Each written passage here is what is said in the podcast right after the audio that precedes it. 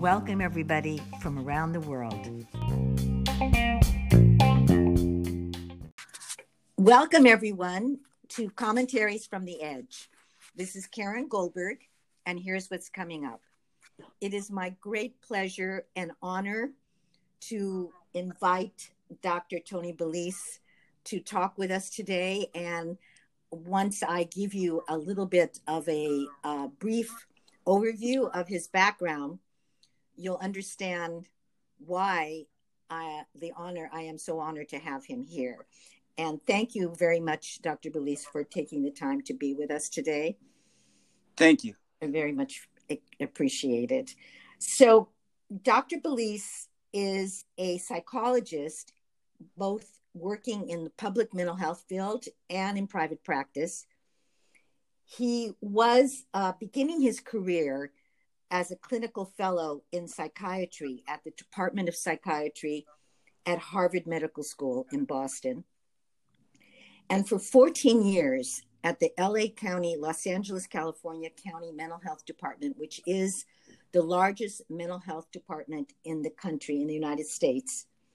From 2000 to 2014, he was a deputy director in charge and overseeing the school threat assessment and response teams, which targeted school violence. During that time, he also was performing and organizing trainings around the world in places like Australia, Canada, and Spain, specifically in focusing also on violence threat risk assessment.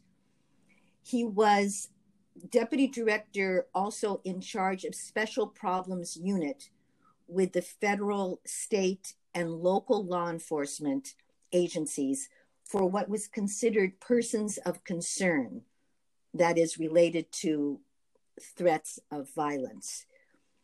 Currently, Dr. Belice is instructor at the USC School of Public Policy, Safe Communities Institute. Who would know there is such an institute? And is on the panel of experts for the Los Angeles County Superior Court for mental health diversion and sex offenses. In addition, he is senior advisor at the North American Center for Threat Assessment and Trauma Response.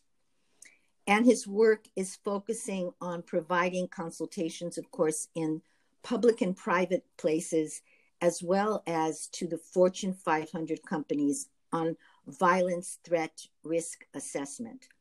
So I wanted to make sure that I was able to at least include some of your rich and fascinating background in the work that you do, so that our listeners would get a sense of why we're talking about this particular subject today, which is violence and the threat and assessing for it. And I think particularly, it's an interesting moment, Dr. Belice, that we're talking about this because of the last year, a year like no other with the pandemic, which of course created a whole different kind of situation. But maybe we can back up a little bit and you can tell us how you happened to get into this specialty. Well, good afternoon, Karen, and thanks for inviting me. Yeah, I early on, probably going back to high school, I realized that I was fascinated and interested by a very small percentage of the population. And they turned out to be individuals that were acutely ill, psychiatrically, suicidal or homicidal. And that was the beginning of it. And I initially volunteered and worked at places where there were psychiatric emergency teams or mobile teams that would go to people's homes and evaluate them for dangerousness to self or others and get them some help. And along the way, it became obvious to me, and this is something that I continue to touch on and teach, is that everyone has a story. Everyone has a personal life story. And for example, I ran the homeless teams for LA County, and I would tell my staff, look, think about the people you see on Skid Row or in an underpass and imagine them that at one point they sat for their graduation class. They had their high school photo. They had their grammar school photo and maybe even a college degree. And now they're out in the streets. And how did that happen? And it goes the same for violence threat risk assessment. Everyone has a story. Everyone got there through a process of evolution. So it's important to get that story. And so because of my interest in that, I continue to do that on the violence threat risk assessment field. I have also, and I'm evaluating a couple of people on death row in San Quentin. And it's the same thing. They have stories. And as you develop their stories and you understand their stories, on the assessment side, it's helpful to know how they got to where they are. But on the prevention side, it's extremely helpful because that's where you develop safety nets and you find the things that are missing in their life to make them better people. And obviously, at the far end of the spectrum, the people on death row, there's not much to do for them because of their situation, but it's helpful in terms of understanding how these individuals got to where they were so that you can apply the same prevention measures for people at risk. Well, that's a really fascinating approach in the sense that, you know, it's you're talking about looking at the humanity of each person that you're dealing with, especially, I think when you were mentioning about the homeless and in Los Angeles, California, that's something that all of us need to keep in mind for everyone that we see. Right. And the fact that we have so many homeless.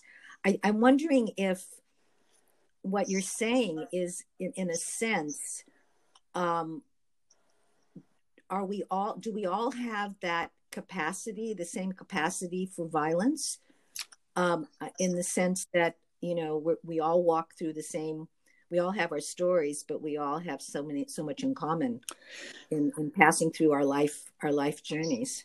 Yes. And I believe everybody has a capacity for violence, and I have demonstrated it in court. It varies from person to person.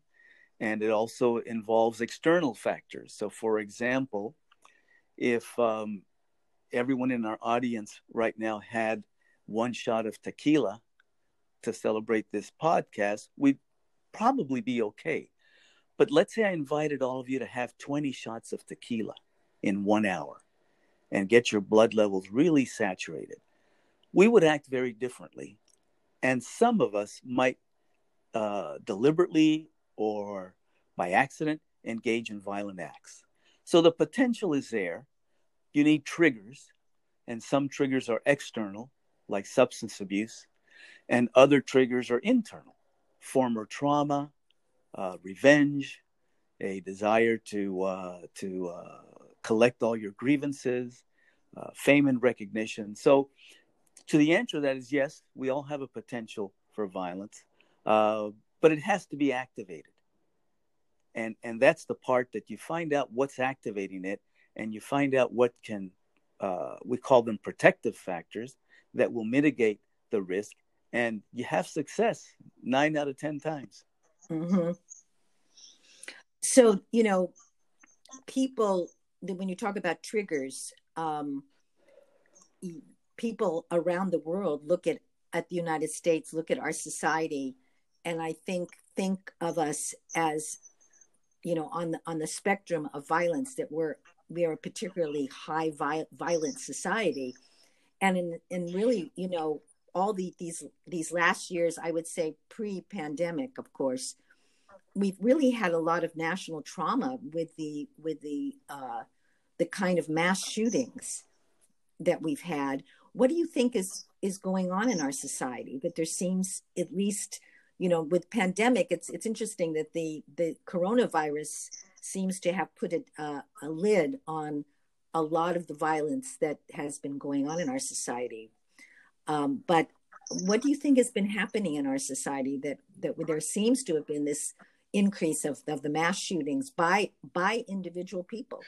Well, you know, and I saw the change in the kind of individuals we were seeing back in about 2003 or so. You know, at that point, I was in charge of all the emergency psychiatric services in LA County. And I remember telling my boss, you know, things are changing. And I'll give you an example. We had a teacher that wanted to die by suicide, which is, you know, a horrible thing, but not unusual in the kind of work that I do. But she wanted to do it in front of her third grade class. Right. And so it was changing in ways that were unique. And what I have found is that there's a universal thing to people that engage in targeted violence. And one is a perception of marginalization. They don't feel they belong. A failure of surveillance. In other words, no one's watching them, which also means they're not connected to anyone. And then the use of social media to foster their negative beliefs or find cohorts of people that endorse violence as a remedy. Yes. So you're saying, yeah, the technology in this sense, that this is the way the technology has worked to foster more of that, to sort of confirm those feelings you might be having. Right. Maybe even to egg you on. Exactly. It promotes. If you're prone to that area. Exactly. And again, it's a small percentage of the population, but much like some of us are driven to use social media for positive things, shopping, the arts, entertainment, education, others use it to promote violence, to encourage others to engage in violent acts, and to learn from other violent actors. So, you know, it's there are people who are listening today and who are much younger, who actually can't imagine that there was a time in the world, in the United States, when there were no guards at supermarkets. There were no guards at 7-Elevens. There were no there was a society in which you didn't expect to see really security at schools, right? You know, entrance of schools. So it seems that in itself shows some type of you know, fundamental change in our society or in the world. Do you think there's something about how complicated the world is that it's created more frustrations among certain people? Well, you know, the advances in technology are great for people that are able to get on that train. But some people are even further marginalized by the absence of new tools that can use constructively. In 2000, internet use was basically about 5% of the world population. And now it's up to about 60%. So people are connected throughout the world, and they can learn both the good things and the bad things.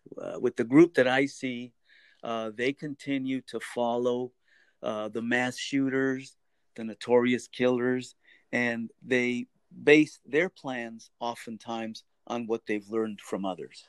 You know, Columbine happened in 1999, and that was one of the index events for targeted school violence.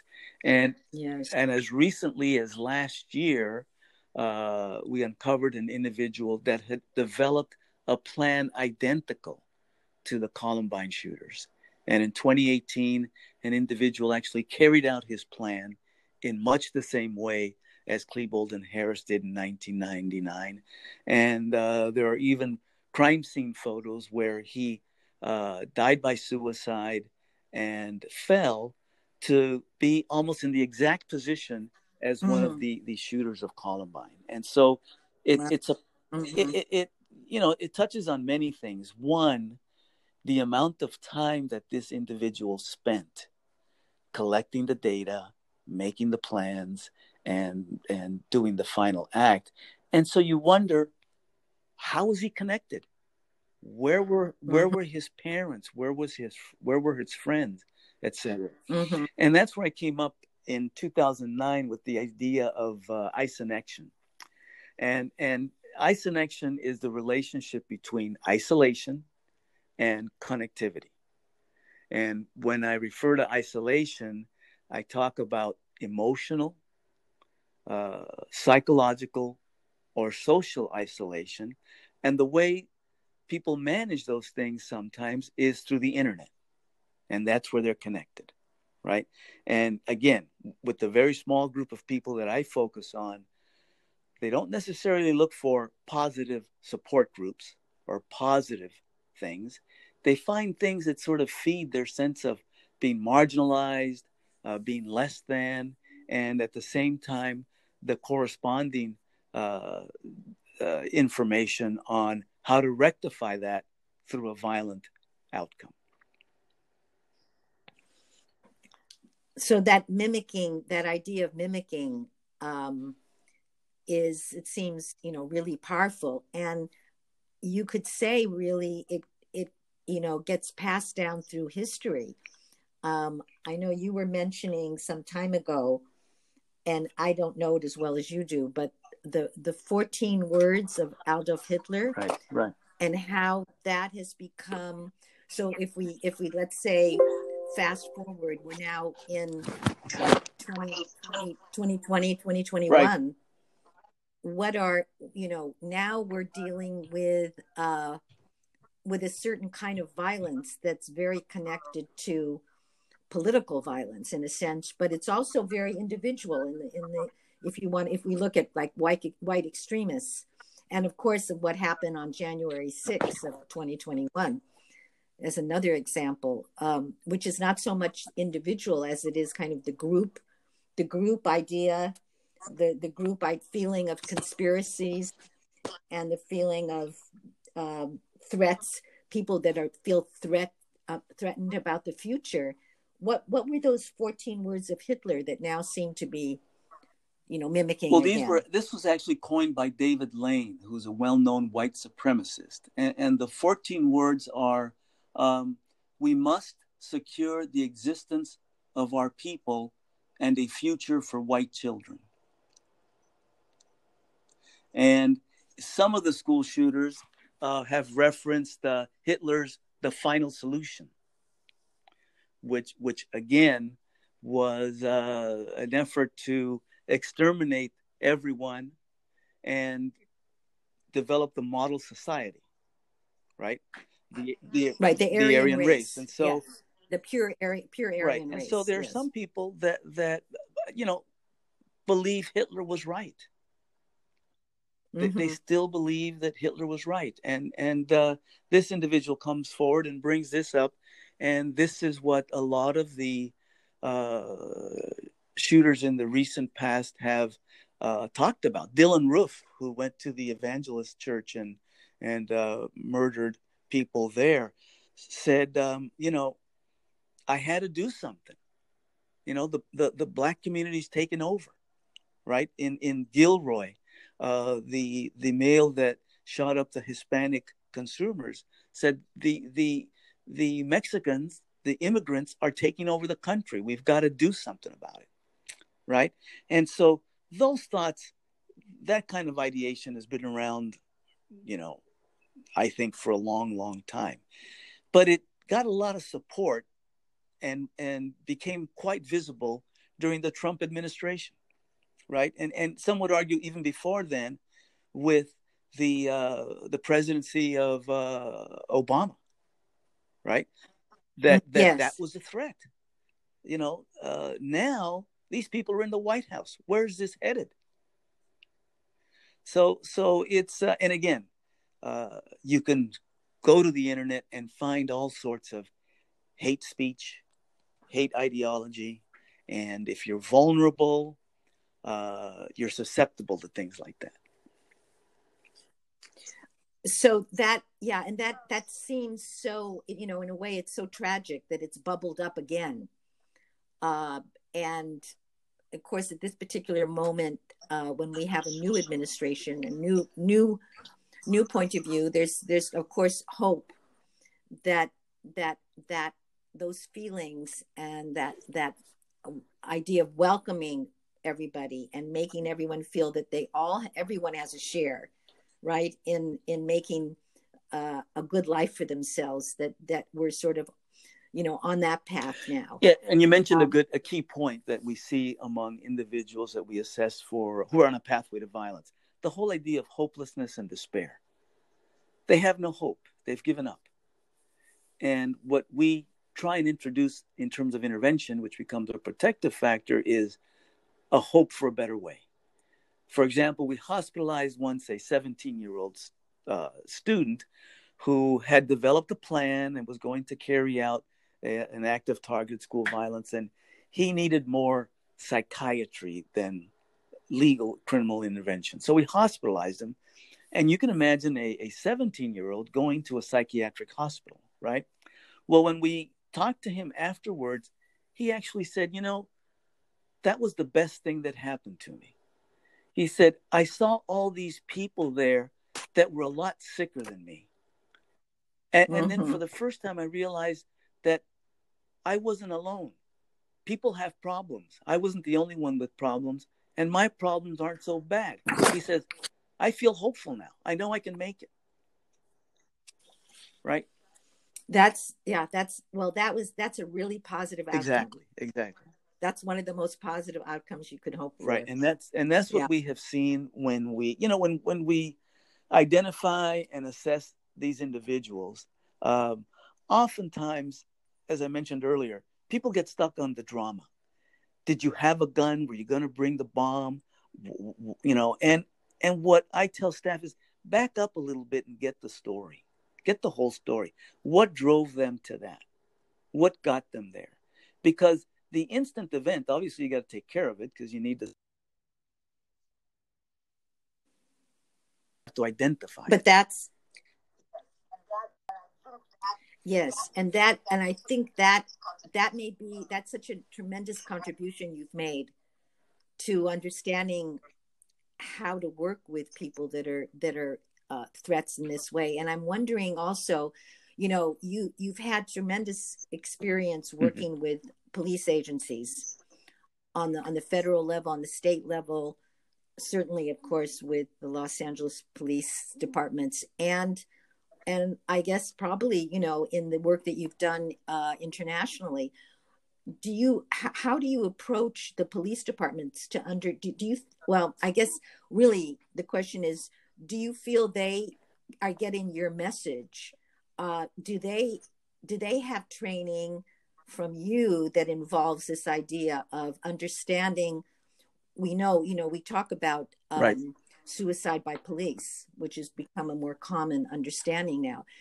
But I'm not sure, and I think, you know, there's people in general in society or in our communities that are wondering, do the police get that message that there's a story here, that there are people who are trying to commit suicide by? Well, it's a challenge. You know, I try and train. I train law enforcement. I train mental health providers and workplace security firms and educators. And whenever possible, I try and train them all together. So let's say, for example, that Pasadena wants a training for their school district on targeted school violence. Well, I will suggest that they also invite their local PD, their local mental health providers, so that they all hear the same thing. Because what you want to develop is situational awareness. And what you want people to do is begin to develop a similar language. Because what happens is, and have some insight, because what happens is that, and one thing that I mentioned that's important too, is that there isn't a discipline that is necessarily better than another in terms of assessing threats. You know, some people believe that it's got to be the law enforcement officer. And my point to that is, well, what training have they had? Likewise, they feel, well, it's a mental health issue. These guys are crazy. They need mental health. And again, the same thing. What training does a mental health person have? A license to carry a gun or a license to practice psychology or a teacher and a school administrator, that doesn't give you expertise. And so the point is that when I give the message, like everything else, some people get it, understand it. At the worst end, law enforcement, they see a situation, they just want to arrest the person. On the mental health side, the mental health people see a situation. The guy said he's going to kill 10 people at school. They want to hospitalize the person. And the educators hear the same story and they want to expel. And my point to them is this. You know, those are three options that can be used to stop the forward motion, but it doesn't solve the problem. If you get arrested and you haven't committed the act, you're released. If you're hospitalized, you're released. Mm-hmm. And likewise, if you're expelled at 13 or 14 yes. or 15, what are you going to do with the rest of your life? So my point goes back yes. to, look, it's important to understand that I'm not, let's feel sorry for everybody. It's important to act decisively, to wrap the safety net not only around the perpetrator, but the targets and the institution. Everybody's got to be safe, but you got to try and rehabilitate this kid. Because where's he going to go? Right. So our goal has always been, exactly. Number one, stop the forward motion, just stop it. Number two, rehabilitate the student or the perpetrator, because some of our students are 45 years old. And the third is to develop a support mm-hmm. system that will help this person function. But I'll tell you the bigger challenge is people don't understand it. They get anxious about it. They go back to their toolkit. And so for law enforcement, just arrest them, right? Mm-hmm. And the mental health people, hospitalize them. And those are okay. That just to me reflects that they need a little bit of training, right? And they need to realize that the people that we see on targeted school violence don't have necessarily a history of criminality. And you hear the story all along exactly. where well, the neighbors yeah. say, I would have never thought that Joel would have done that. Right. And it's because, so typical. there weren't the kind of warning signs for the larger population, right? So really, I think in relationship to that, one of the most positive things that have come out of this horrendous last year of the pandemic and the tragedies from the coronavirus is, I think, a lot more awareness about the need for mental health services. And I think part of that comes from a horribly shared feeling of isolation that we all had to kind of, those who are not prone to being isolated, right. We had to choose to be isolated, and beginning to feel what does that do to you? How do you feel about yourself and the world when you're isolated? And different people have had, different areas of resiliency in that area, and others that have just gone through a sort of a roller coaster of feeling okay and not feeling okay.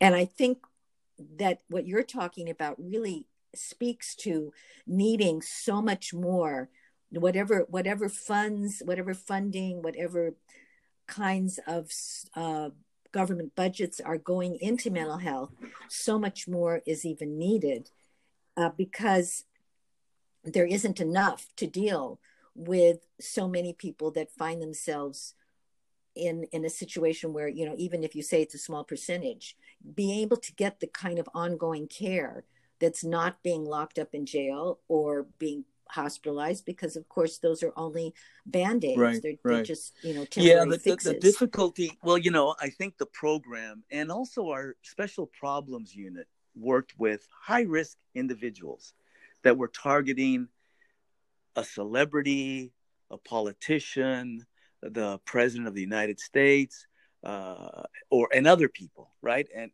anyways, that was also successful along the same model of using prevention, you know, understanding it, trying to make the right interventions or right systems in place. But you know what happens?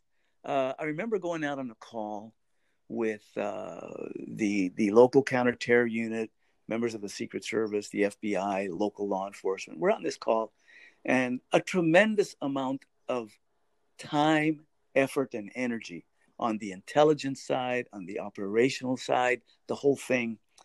And, you know, it dawned on me, God, if people only knew, if we could tell the story, and people only knew what we stopped and how many people and man hours it required, it might be something. But you know what? Mm-hmm. The problem with prevention is when you do it right, no one hears about it.